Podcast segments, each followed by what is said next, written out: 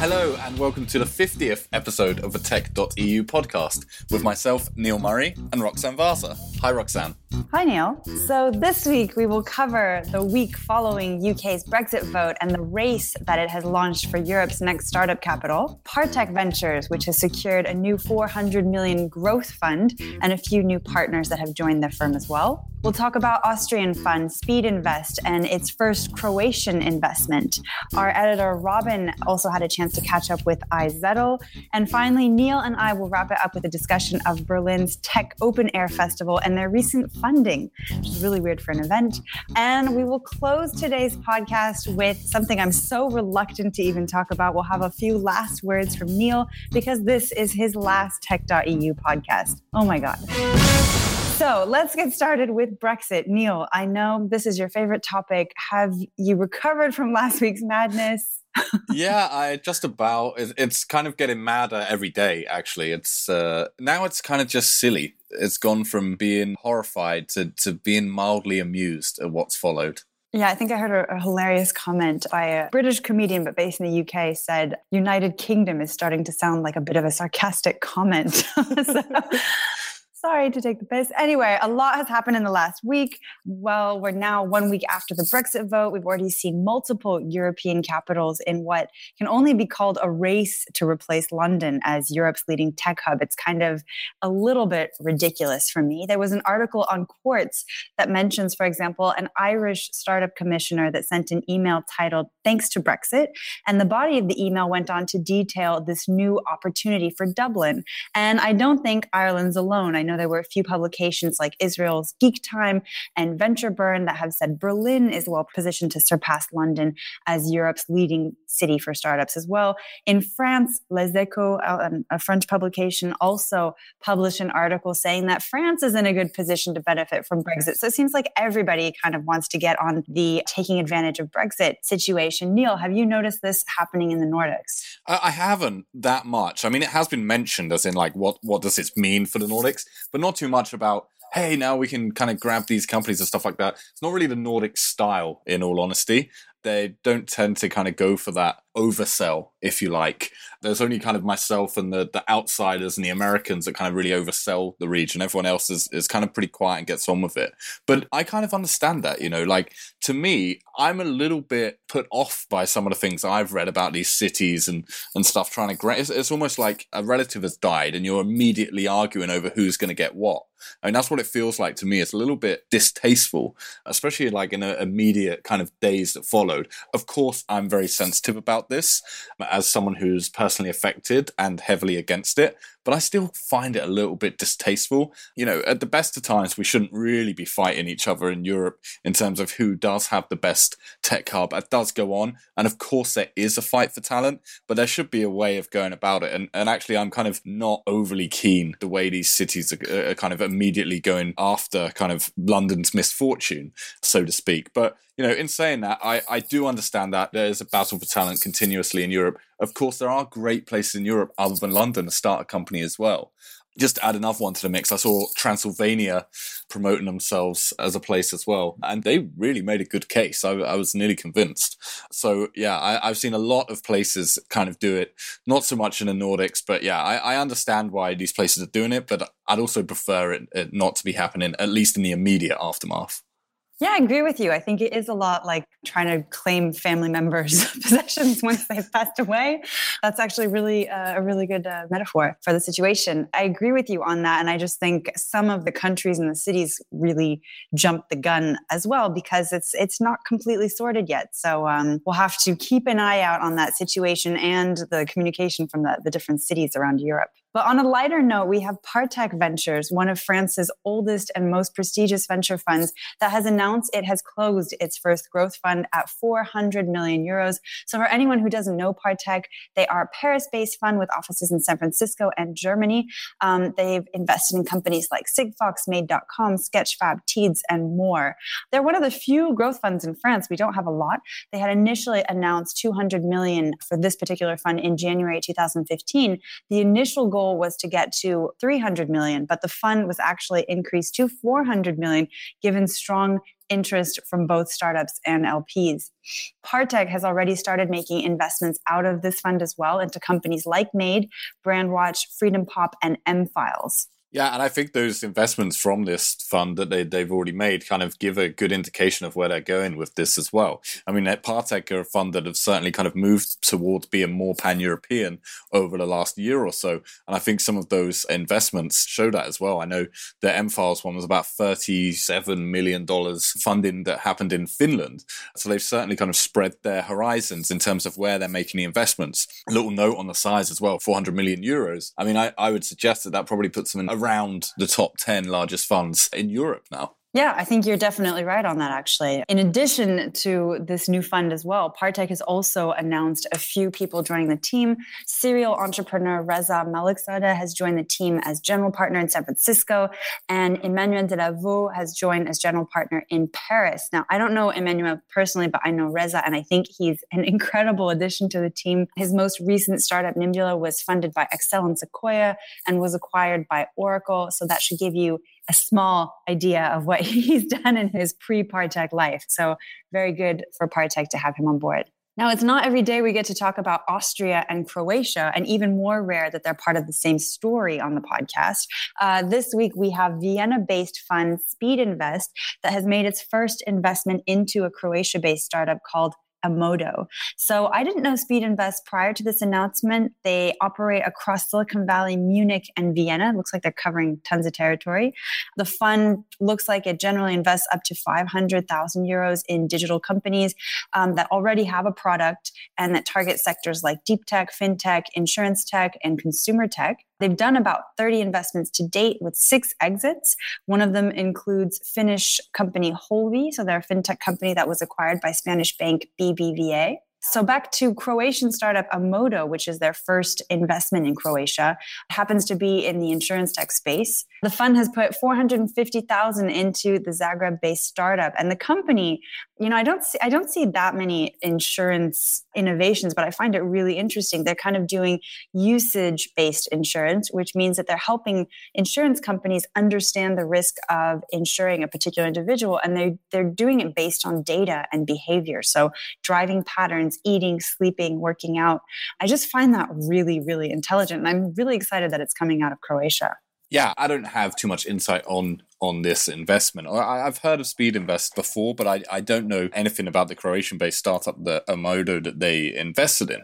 But what I will say, as it is my last podcast, is that this is kind of, you know, why I love doing the podcast and why I love TechEU, because these sort of investments, they don't get picked up or mentioned otherwise. And this activity is going on, as we've kind of proven on the podcast by trying to look at these different areas as well. So yeah, I agree with you. I think it's fantastic that we have these at Australia.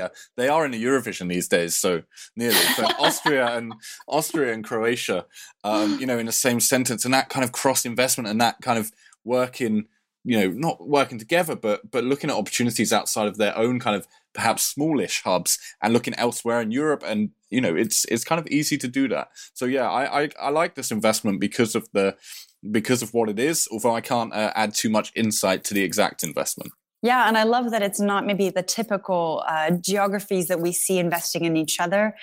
We have, you know, UK funds investing into France and Germany, what have you, but this is Austria-based capital going into Croatia. So that's really very cool. Definitely.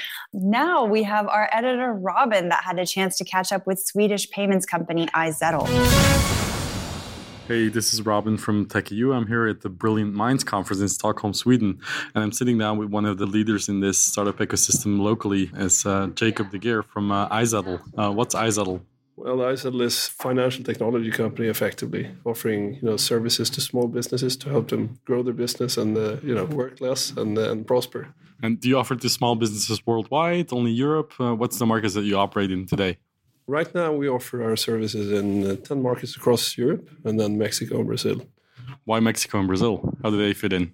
Well, they fit in the sense that we back a couple of years ago, we had an investment from Banco Santander. Right. And they had a short list of companies for mobile payments, which was our core focus at the time, similar to Square in the US. And they wanted one provider for Mexico and Brazil, where they are the third largest bank or something. And from that list, they chose to invest and to work together with us across those two markets. Nice. So we took the chance. Got it. Leap of faith.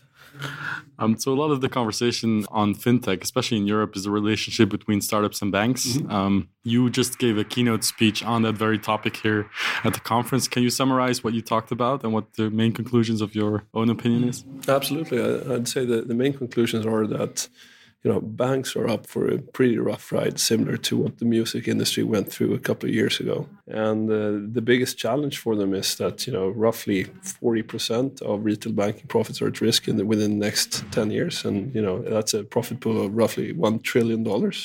It's quite a lot of money. And they are challenged with so many things. One is the challenge from the fintech industry per se. $19 billion were invested in fintechs last year alone. All these companies are very small, nimble, fast-moving, vertical, hitting the sort of the most profitable parts of any bank. And also, the offering that they have today is not good enough for the next generation, for millennials, for example. Mm-hmm. So that poses quite a big challenge for them. And sort of the conclusion that you come to is really that banks have two alternatives. They will still remain relevant, of course, but they have two options. One is to become much more customer-centric. And the other option is to be, white label balance sheet providers, effectively, for fintechs. Yeah. All right. So give me some numbers. How many people do you employ today? What's your revenue like? How much growth are you seeing on a quarterly or annual basis? Sure. Give me the basics. Absolutely. So we're across 12 markets with 7 or 8 local offices, headquartered in Stockholm. 300 employees. Most of them are based in Stockholm, where we have sort of all the infrastructure. 2016, we have an expected volume of 3 billion euros, payment volume of 3 billion euros. We onboard, we take on north of 1,000 small businesses per day by now. Yes. So it's becoming quite a big machinery. Amazing. So if you look at the space in Europe particularly, you had two main competitors, I guess, sort of starting up around the same time, Payleven and SumUp, and they just merged. How does that affect you, if at all? Competition is always healthy. That's the boring answer. So I think it's a good thing that they are, coming together rather than finding difficulties of funding themselves if that was the challenge that they were facing. So I think what's going to happen is that they will, as all mergers, they will be challenged with, keeping up the pace for the next, 6 to 12 months while sort of reshaping the new organization. And then they'll, be challenged by the fact that they'll run two separate platforms. But eventually, they're really good guys. They're really good companies. So they're good at customer acquisition, and they're also good at creating good products. So I would expect a second sort of strong player like ourselves in Europe. Right now, they're, the numbers that I saw was that they reported a volume of roughly 1 billion for this year. So we're roughly 3 times their size. But as I said, competition keeps you on your toes and deliver better and perform better. So aside from iZettle, Stockholm is home to obviously category-leading companies like Spotify and Klarna and King, and then dozens, if not hundreds, of very interesting, promising startups. You've seen the ecosystem evolve over the years. What's your opinion on what it's like today and what is needed to get to the next level? Well, it's quite amazing. I would say that, just the fact that Sweden has produced more unicorns per capita than any other market, and given the small size, I think that's pretty amazing. We call it the Bjorn Borg effect. Sweden is so small that if someone starts playing tennis and becomes really, really good, the next generation, all of these guys play tennis. It's the same with tech. Some entrepreneurs started great companies during the 90s, and now you see, the people working with those companies started their own. Like Daniel Ek, for example. So, the ecosystem is fantastic over here, but there are always things that can be improved. Personally, I think that, the government should step up their game and start supporting, the industry even more. How? Well, it's a good question. There are so many different aspects, everything from education, making sure that people are computer literate much earlier than today, exchanging, you know, I don't know what you say in English, but instead of spending 1 hour a day, 1 hour a week as a small child learning how to, you know, wood craftsmanship and those things, they should spend time on coding, right? But you also have problems like it's impossible to find a place to live in Stockholm, central Stockholm, which means that talent we find outside of Sweden will never find a place to live, which makes hiring talent extremely difficult. Those are not easy problems to fix, but very necessary, of course. Well, extremely necessary, and we have other issues such as the possibility of giving out options and warrants to employees. It's a massive problem, I would say, actually. All right, well, that's all the time we have, Jacob. Thank you very much, and best of luck with iZettle. Thank you very much. Great to see you again. Thank you. And finally, Berlin Tech Festival Tech Open Air has secured what it is calling funding. And I feel like such a jerk, but I have to say this announcement struck me as super weird, because isn't event funding usually called sponsoring? I don't know, Neil, what do you think of that?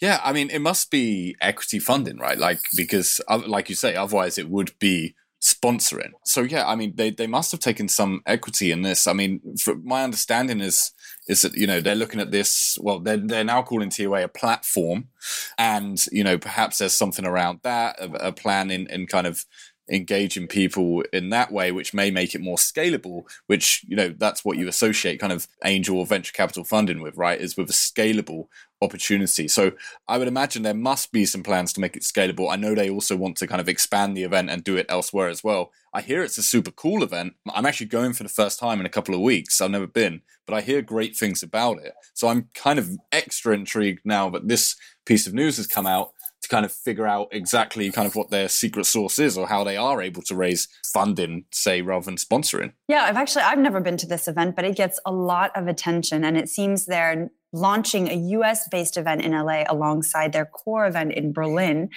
They've also announced that they're going into emerging markets, but haven't specified which ones.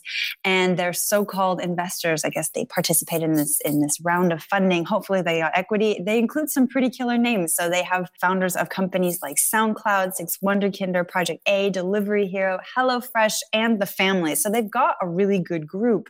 And as you've said, they have started also to refer to themselves as a platform. So we will have to stay tuned and see if they end up developing something online as well. Yeah, actually, it was The Family that confused me about this, because actually you can see the rest of the names that you mentioned are all kind of part of the Berlin startup scene. And I can fully understand that, if you see what I mean, as kind of funding, you know, angel funding, something which is good for the community there and good for the ecosystem, because that benefits everyone, especially major players in it. But actually The Family's involvement then led me to think this must be something bigger than just supporting a local project. Yeah, and The Family, actually, they have started to branch out of France. They've been doing things in the UK. They've been doing things in Spain. Not too surprised to see them teaming up with Berlin, and also knowing that this is targeting emerging markets probably makes it even more attractive to them. So I think, yeah, this definitely takes the event outside of Germany. But anyway, Neil, we made it to your 50th and last Tech.eu podcast. I'm extremely sad to see you go. It has been so much fun doing this podcast with you, ranting about Brexit, hearing everything you have to say about the Nordics, teaching you that France is not to be ignored, and what have you. So is there anything you want to say to the listeners? Yeah, thank you for listening. I mean, that's the easiest or simplest. I'm actually surprised. We've done this nearly every week for 50 weeks, which is a year, right? I mean, we started this a year ago. And, you know, we do put a fair amount of kind of effort into doing this every week. And so it still amazes me that people listen to us talking. So, yeah, I'd like to thank anyone who's ever listened to it. I really appreciate it. I'm still amazed that people want to kind of hear our insight, to be completely honest. So thank you for giving back some of the time that we spend on doing this. But, yeah, I think it's time for me to follow my country, and unfortunately, and leave the EU, or at least the dot EU. Oh, I hope not, Neil. I hope not. No, definitely not. But yeah, that's it. That's my 50th and final podcast. What's next, Roxanne? So the podcast isn't going anywhere, in case we have several worried listeners out there.